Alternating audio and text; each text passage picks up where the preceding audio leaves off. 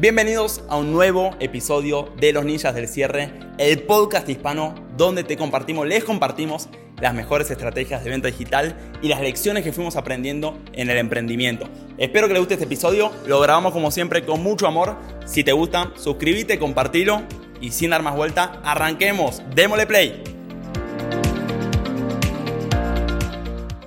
Seguramente la mayoría de los que están acá están acá porque están buscando alguna forma de escalar, de llevar su facturación y el nivel de su emprendimiento al siguiente nivel. Hoy les quiero compartir lo que son actividades de alto apalancamiento, de alto rendimiento, de alto leverage. Esto quiere decir cómo vos a medida que creces, en qué ocupar tu tiempo. Cuando vos estás arrancando, ocupar tu tiempo es casi obvio. La mayoría de tu tiempo lo ocupas en tareas, por ejemplo, de vender, de entregar servicio. Sos como más reactivo, sinceramente. ¿En qué reactivo es que la tarea te viene dada? Como que vos no tenés que pensar estratégicamente lo que tenés que hacer. En un principio, cuando estás emprendiendo, es casi un juego de reacción. Vos tenés que estar vendiendo, tenés que estar atendiendo las consultas de los clientes, pero como vos sos la única, el único sombrero en la empresa, vos haces todo, básicamente. Y como te toca hacer todo, eh, casi nunca encontrás tiempo libre, llámese, porque estás reaccionando. Es como que tenés que hacer malabares con en 20 bolas de fraile, entonces ni siquiera estás pensando en cuál es la siguiente estrategia, sino que estás pensando que no se me caigan las freaking pelotas que tengo dando vuelta. Pero a medida que te volvés mejor delegando, empiezas a construir equipo, los procesos mejoran, empieza a aparecer tiempo libre en tu calendario como emprendedor. Y cuando aparece este tiempo libre, la gran pregunta es cómo carajo lo ocupamos, ¿verdad? ¿Cómo lo ocupamos de una manera que tenga sentido? Hoy, por ejemplo, en mi tiempo fue un día para mí sumamente improductivo, no porque no haya estado ocupado, porque lo estuve, en efecto, sino porque ninguna de las actividades que hice fue realmente actividades que muevan la aguja. Ahora, dicho sea de paso, yo prefiero estar haciendo actividades que no muevan la aguja que estar desocupado muchas veces. La palabra business, la etimología en inglés, business, es de state of being busy. Eso quiere decir el estado de estar ocupado.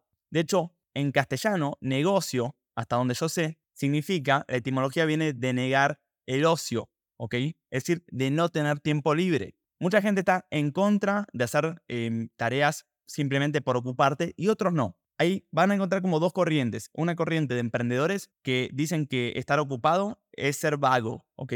Estar ocupado es ser vago. ¿Por qué? Porque te ocupas con cualquier tarea que no es relevante para tu negocio. Y otros dicen que no, que estar ocupado es la definición de hacer negocios que la definición de hacer negocios es estar constantemente ocupado para no perder momentum. Yo no sé con cuál adhieran de estas dos teorías. A mí me gusta más la segunda, estar ocupado. Prefiero estar ocupado con cualquier cosa y estar desocupado. Porque cuando estoy demasiado desocupado, entra qué? Entran las dudas, los segundos pensamientos. Empiezo a dudar si este será el, camino, si lo estoy haciendo bien. Empiezo a debilitar mi músculo de la toma de acción. Empiezo a fortalecer mi músculo de la procrastinación. Entonces prefiero estar ocupando haciendo boludeces que estar desocupado. Pero dicho eso, prefiero mil veces más estar ocupado en cosas que realmente mueven la aguja. Entonces, volviendo a la pregunta anterior, hoy quiero como cubrir diferentes actividades de alto apalancamiento. ¿Está bien? Primero que nada, vamos a definir lo que es apalancamiento. Esto es muy importante para ya gente que quiere llegar al siguiente nivel. Yo acá no voy a compartir contenido básico, contenido de definir tu avatar, hacer tu propuesta de valor única, cosas genéricas que van a encontrar en cientos y cientos de podcasts y contenidos allá afuera de cómo responder a objeciones, de copywriting, de los beneficios, tocar los deseos, que la gente se mueve por deseo y por dolor, digamos, las pelotudeces que no digo que no sean ciertas, pero que em, la repite la gente, la encuentra en todos lados. Entonces quiero que veamos acá otra cosa. Quiero que veamos acá, una vez que vos empezás a avanzar, ya empezás a tener un nivel avanzado en el emprendimiento, ya, digamos, te empieza a sobrar tiempo, que por ahí uno de acá no les sobra el tiempo, lo cual me encanta, pero los que empiezan a avanzar se van a sentir relacionados conmigo, que llega un punto en el cual tenés un equipo, tenés sistemas, está todo bastante bien delegado, de manera que te empieza a sobrar tiempo. El sueño de todo emprendedor, pues todos, la mayoría arranca con eso, con un negocio que trabaje por ellos. Ahora, a mí no me gusta estar desocupado, a mí no me gusta no sentir que le aporto valor a mi emprendimiento, todo lo contrario, me gusta sentirme que le estoy aportando valor al negocio, que gracias a mi actividad y gracias a mi influencia y gracias a lo que mis ideas y mis conclusiones ayudo a crecer mi propio negocio. Entonces, lo que les quiero compartir hoy es actividades que son de alto rendimiento. Cuando digo alto rendimiento es de alto apalancamiento. Y cuando digo apalancamiento son actividades que, ¿qué es la definición de apalancamiento? Es básicamente, es la diferencia, o más que la diferencia, el radio entre el input y el output, ¿está bien? Una actividad de bajo apalancamiento, por ejemplo, es responder mensajes. Puedo estar cuatro horas respondiendo mensajes y el resultado que generé fue ínfimo, ¿verdad? Otra actividad de bajo apalancamiento, por ejemplo, es vender un producto de 100 dólares en una llamada de dos horas. Miren chicos, si están dos horas y generaron 100 dólares en una llamada, bueno, claramente fue una actividad de bajo rendimiento. Porque en dos horas cerraste 100 dólares. Es muy poquito, no te da la vida para facturar. Bien, es poco apalancamiento. Entonces, quiero que veamos actividades de alto apalancamiento. Actividades que yo hoy hago y me siento productivo. Entonces, obviamente esto dependerá del nivel en el cual ustedes estén. Pero les quiero compartir hoy las actividades que al realizarlas yo me siento lo más productivo. Y me siento lo más productivo en efecto porque sé que estoy haciendo un buen uso de mi tiempo y sé que estoy utilizando mi tiempo en actividades que realmente hacen la diferencia. Bien, entonces estamos listos para arrancar. Vamos a ver. Actividad número uno, chicos, no es por orden, ¿eh? Yo simplemente la voy a decir por orden que llegan a mi mente, no por orden de prioridad. Esto no es un ranking. Número uno, documentación de procesos, ¿ok? Documentación de procesos.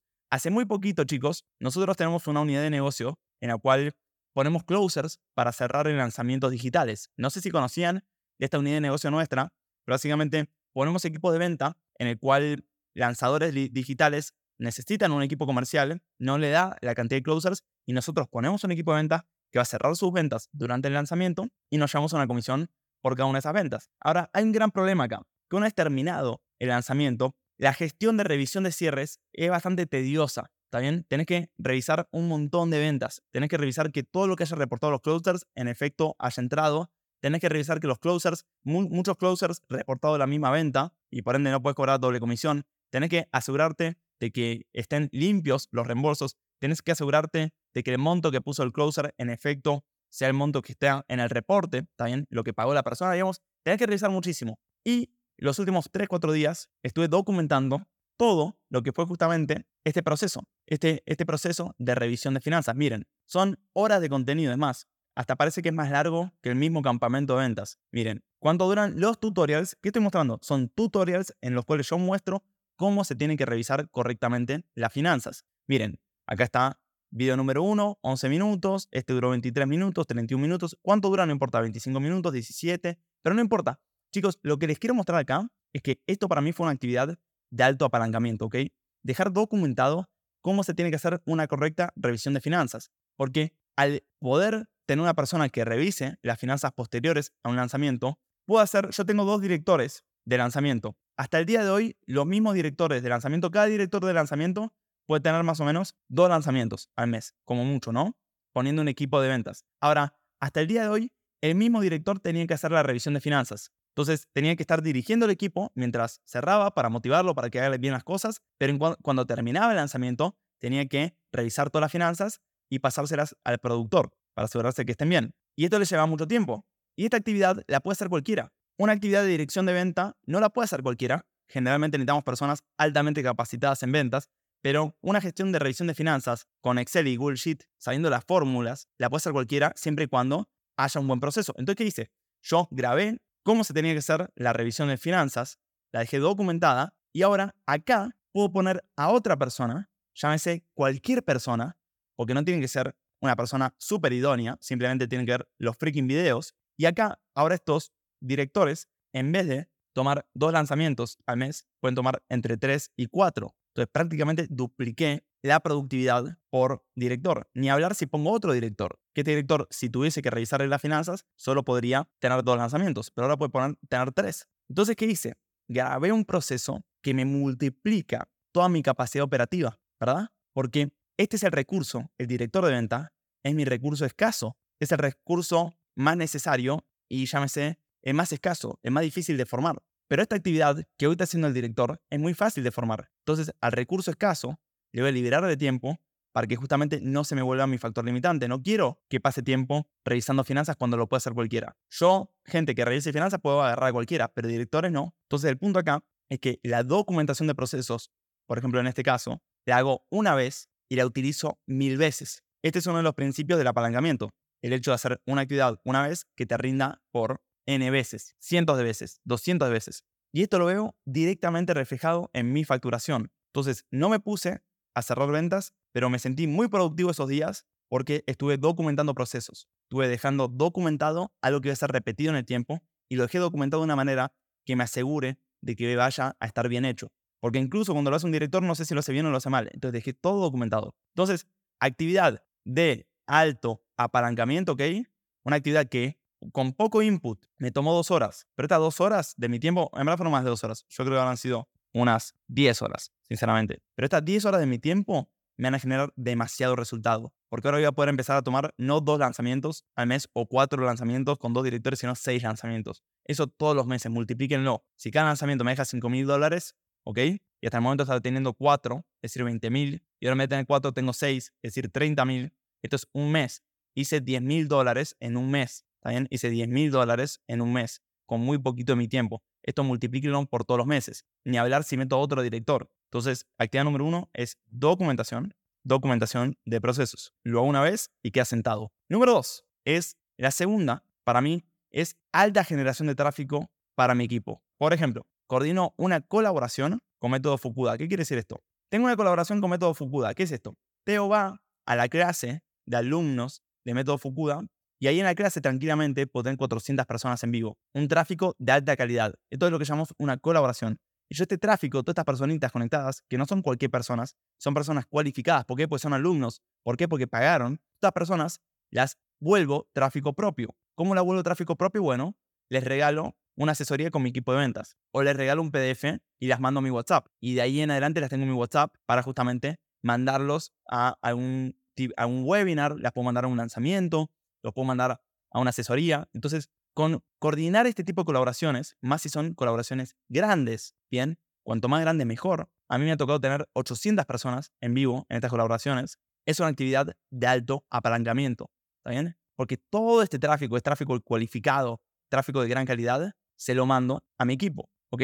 Entonces, por ahí de acá, si el equipo cierra un 20% de lo que le paso, facturamos 8 mil dólares. ¿Se dan cuenta de esto?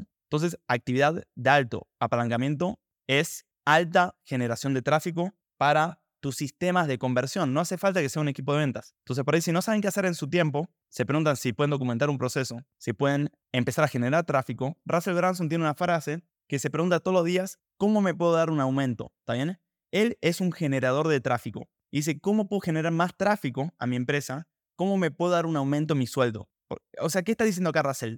Lo que está diciendo es que básicamente su trabajo, representado monetariamente por su sueldo, es generar tráfico a su empresa. Entonces se pregunta, ¿cómo me puedo dar un sueldo y generarle alto tráfico a mi empresa? Y ahí empieza a ver todas las fuentes de tráfico que hay. Hay un millón de fuentes de tráfico, ¿está bien? Entonces, número dos es alta generación de tráfico para tu sistema de venta, para tu negocio. Independientemente si es una colaboración, podría ser una colaboración o podría no serlo, ¿eh? En vez de una colaboración, podría ser, por ejemplo, grabar más anuncios. O podría ser, por ejemplo, hay un montón de fuentes de tráfico, pero podría ser, por ejemplo, instalar extensiones de prospección automática en grupo de Facebook. Hay un montón. Entonces, actividad de alto apalancamiento número 3, que a mí me gusta generar, que creo que es uno de mis favoritos, que es dirección de producto. ¿Qué dirección de producto? Si ustedes ven mi Canva, van a ver que yo en mi Canva tengo Canvas donde dirijo el diseño de un producto. Ese producto puede ser un software, puede ser un PDF. Miren esto, esto es una hermosura. Este es un PDF donde yo fui marcando cómo se tenía que ver la wiki del Closer. Esta es la wiki del Closer, por ahí muchos la conozcan, pero le fui marcando todas las correcciones y todos los cambios que quería que se hagan en la wiki. Entonces, para mí el producto es de lo más importante que existe. Hay pocas cosas más importantes que el producto. Y yo, dándole a los que son los programadores, en este caso, indicaciones de cómo tenía que cambiar el producto, este producto lo usan usuarios todos los días, cientos de usuarios todos los días. Pequeñas modificaciones que mejoran un poquito la experiencia de usuario no impactan en un usuario, impactan en cientos de usuarios, miles de usuarios, por ahí cientos de miles de usuarios en el mejor de los casos. Entonces, haciendo esta actividad de dirigiendo el producto, cómo el producto debe tener cambios para mejorar la experiencia de usuario, siento que estoy justamente haciendo buen uso de mi tiempo. Algo muy parecido a esta dirección de producto es hace poquito yo monté todos los procesos para hacerle un buen seguimiento al éxito de nuestros alumnos de la Universidad del Closer. Antes en la Universidad del Closer, la promesa de la universidad es que los vamos a conectar con un experto para que puedan cerrar ventas. Y antes no había un correcto traqueo de eso. Es decir, íbamos conectándolos, pero medio eh, freestyle. Hasta que en un momento dije, no, esto no puede ser así. Tenemos que tener un proceso, un sistema, que sepamos en qué punto está cada uno de nuestros alumnos, en qué punto de nivel está, si lo hemos conectado, si no lo hemos conectado, si se le tiene que dar feedback. Entonces, hace no mucho, hice un par de cambios en la plataforma donde pusimos, diseñé un formulario al final de la plataforma para que los alumnos completen. Ese formulario automáticamente pasa a un Google Sheet donde pasan sus respuestas. Esas respuestas después puse a la persona indicada para que las vaya revisando y vaya dando feedback a los alumnos con diferentes columnas. Esta columna la pensé yo. No, no es una genialidad ¿eh? lo que hice, es una boludez lo que hice. Pero el impacto que tiene en nuestro servicio es mucho. Y muchas veces, si no lo hace la cabeza de la empresa, no lo hace nadie. Sobre todo cuando la empresa es chiquita y tiene una empresa de entre 30, 40, 50 personas. Hice este documento que pasa los datos del formulario. La persona cuando termina el curso deja en un formulario lo que es su perfil. En ese formulario completa su nombre, su apellido, su número WhatsApp, manda un video de una venta suya haciendo roleplay y vendiendo, responde un par de preguntas técnicas que le hacemos sobre el proceso de venta y ahí los evaluamos. Viendo una llamada de venta de esa persona, ¿eh?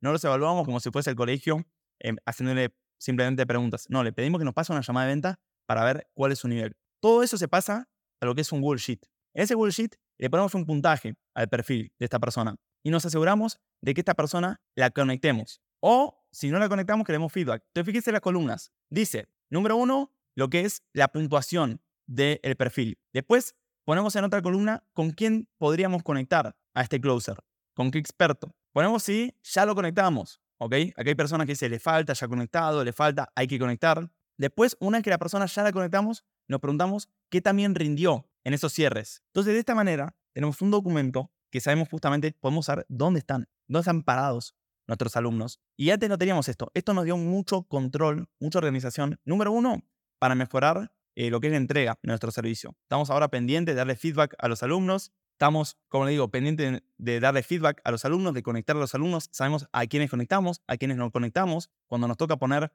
nos piden el servicio de poner closer para un lanzamiento, ya sabemos quiénes son buenos, quiénes no son buenos, quiénes rindieron antes. Entonces, tercera actividad de alto apalancamiento, dirección de producto. ¿Qué dirección de producto? Es sugerir cambios en lo que es el producto. Número cuatro, muy parecido, es implementación de sistemas. ¿Qué es implementación de sistemas? Es cosas que hoy se están haciendo, están consumiendo muchas horas hombre. ¿Cómo podemos poner sistemas para que reduzca ese consumo de horas hombres e incluso lo haga mejor? Por ejemplo, nosotros teníamos un setter. ¿Qué es un setter? Es una persona, en nuestro caso. Hay diferentes tipos de setter, pero nuestro setter, el que nosotros utilizamos, es una persona que em, confirma las asistencias a las asesorías de venta. Y antes, el sistema con el cual la persona contactaba a la gente que se agendaba era un caos. Realmente era muy, muy desprolijo y no era sistemático. Lo que hicimos fue implementar un sistema para que de Calendly ese dato lo pase a Dragon Chat, nuestra plataforma, y le pase cuando esta persona se agendó y que 24 horas antes de su agenda le dispara un mensaje confirmándole, ¿ok? Y que a partir de ahí entre el setter a revisar los mensajes. Pero antes le tocaba al setter ir al Calendly, buscar el número, agendarlo, dispararle, no. Ver cuándo era la sesión, ponerse un recordatorio para mandarle 24 horas antes de la sesión, era todo un caos. ¿Qué hicimos? Lo sistematizamos, lo automatizamos todo con diferentes plataformas de integración. Entonces, otra actividad de alto apalancamiento es justamente esta. Es implementación de sistemas para reducir la cantidad de horas hombres que está consumiendo alguien de nuestro equipo. Actividad de alto apalancamiento número 5. Entonces, cuando yo estoy entrevistando personas, para reclutar en el equipo, no considero que estoy usando mal mi tiempo, todo lo contrario, porque sé que una buena persona entrando en el equipo puede aumentar la facturación literalmente un 10% en un año o más, una sola persona. Si tienes un jugador A, sobre todo cuando sos chico, que ese jugador A representa un gran porcentaje de tu empresa, por ahí representa un 3% de tu empresa, si tienes pocas personas. Si tienes 30 personas, más o menos representa un, 30, un 3%. Entonces, una sola persona puede generar demasiado diferencia. Entonces, si ustedes se enfocan en eh, tener los ojos abiertos, reclutar personas, empezar a enviar en diferentes grupos opciones y vacantes, ofertas laborales suyas, por más que ustedes no sientan que están siendo súper productivos, les prometo que en el momento que entra una persona, le verá al equipo, hace toda la diferencia. Por ahí la actividad, el retorno sobre la actividad no sea tan inmediato como cerrar una venta. Esta es la trampa de la productividad. Cerrar una venta, vos tomás una acción hoy y tenés un resultado hoy muchas veces, si la cerraste en el momento, ¿no? Que es justamente lo que enseñamos en el campamento de ventas. Pero en el cierre de venta, cuando vos sos un vendedor, la actividad que hiciste en esta misma hora, viste el retorno en esa misma hora. Es inmediato. La persona paga y vos en tu cuenta de Stripe, Mercury, Hotmart, como la quieras llamar, la facturación elevarse. Y claro, te sentís súper productivo, porque viste que la actividad que hiciste tuvo un retorno. Pero otras actividades como reclutar no es el retorno hasta que el jugador entra al equipo y demuestra sus capacidades y hace que crezca la empresa gracias a su actividad. Entonces, en el momento de contratarlo, no ves el retorno, porque por ahí entra al equipo en dos semanas. A las dos semanas por ahí tampoco ves el retorno porque recién entró. Al mes, apenas por ahí veas el retorno. Al segundo mes, veas un poquito que va mejorando los sistemas, pero por ahí tampoco ves mega retorno. Al tercer mes, por ahí tampoco ves mega retorno. Pero ¿cuál es el punto? Que en todos estos meses hubo crecimiento. Entonces, claro, por ahí no te das cuenta del retorno que tuvo esa actividad porque está muy diluido el retorno a lo largo del tiempo. Pero que en efecto tiene mucho más retorno en el largo plazo, que es el juego donde nos gusta jugar a nosotros, que simplemente cerrar una venta. Entonces la trampa es ponerse a cerrar ventas por la gratificación instantánea de esa actividad, pero que en efecto no es una actividad de alto rendimiento. A menos que, y voy con el punto número 6, cierres una gran venta. Entonces si vos en una hora cerrás una venta de 15 mil dólares, depende el tamaño de tu empresa, pero solamente todo lo que estén escuchando le parezca un buen retorno, estás haciendo un gran uso de tu tiempo. También porque en una hora, una hora de mi tiempo, gané 15 mil, con estos 15 mil puedo contratar 40 personas o pagar 7 sueldos durante 5 meses. Bien, entonces actividad de alto rendimiento es la generación de altos ingresos para tu empresa. Meterte en tratos importantes. Número 7, que es lo que yo llamo nudging. Nudging. Esto lo aprendí de Andy Grove, uno de los directores, altos directivos de Intel. Nudging. ¿Qué es nudging? Nudging es básicamente vos tomar responsabilidad de diferentes procesos y sistemas y actividades que están sucediendo en la empresa, mirarlos con tus ojos y dar feedback. Muchas veces no es tomar una decisión mega importante, sino que es mirar un proceso y vos acomodar un poquito ese proceso, optimizarlo un poco bajo tu experiencia. Esto me pasó hace muy poco viendo una automatización que teníamos de Zapier que se está disparando mal, en efecto. Yo cuando la vi dije, acá falta un dato, ¿está bien? Y le pregunto a Gaby, Gaby, ¿cuándo se está pasando la fecha de esta automatización a Zapier? me dice, mira, en el segundo paso. digo, no, en el segundo paso no se está pasando la fecha, se está pasando otro dato. Parece la fecha, pero no es la fecha. Entonces, corrijamos eso, le está faltando un paso a eso. Pero muchas veces, este es algo muy importante y algo que aprendí recientemente, es responsabilizarse por los procesos. Es tener conocimiento, aunque sea amplio, no hace falta que sea mega profundo, de cómo funciona cada una de las partes de la empresa. Hoy, por ahí si sos muy chiquito, sabes todo cómo funciona, pero en un punto, te prometo, empezás a perder noción y profundidad de conocimiento sobre tu propia empresa. Vos no sabes cómo estamos agendando a las personas, no sabes cuál es el proceso de cierre, por ahí no sabes cuál es el proceso de fulfillment, no sabes cómo se están cargando las finanzas, un montón de cosas empiezan a escapar tu influencia. Mi recomendación es que recuperes, que sepas cómo se están haciendo las cosas, porque por ahí vos no te das cuenta. ¿Qué pasa? Llega un punto que tu equipo sabe más que vos, y obviamente la idea es que tu equipo sepa más que vos, pero que tu equipo sepa más que vos en un punto que no quiere decir que vos no puedas aportar. Entonces, lo que me pasa muchas veces a mí es que pido ver cómo se está haciendo un sistema. ¿Y ¿cómo estamos haciendo la revisión de finanzas a fin de mes? Se está haciendo así, así, así. Digo, pero así tarda mucho tiempo. ¿No lo podemos hacer asá, asá y asá? ¿Bien? ¿Cómo estamos haciendo el proceso de agendación de personas vía Setter? Ah, es así, así, así.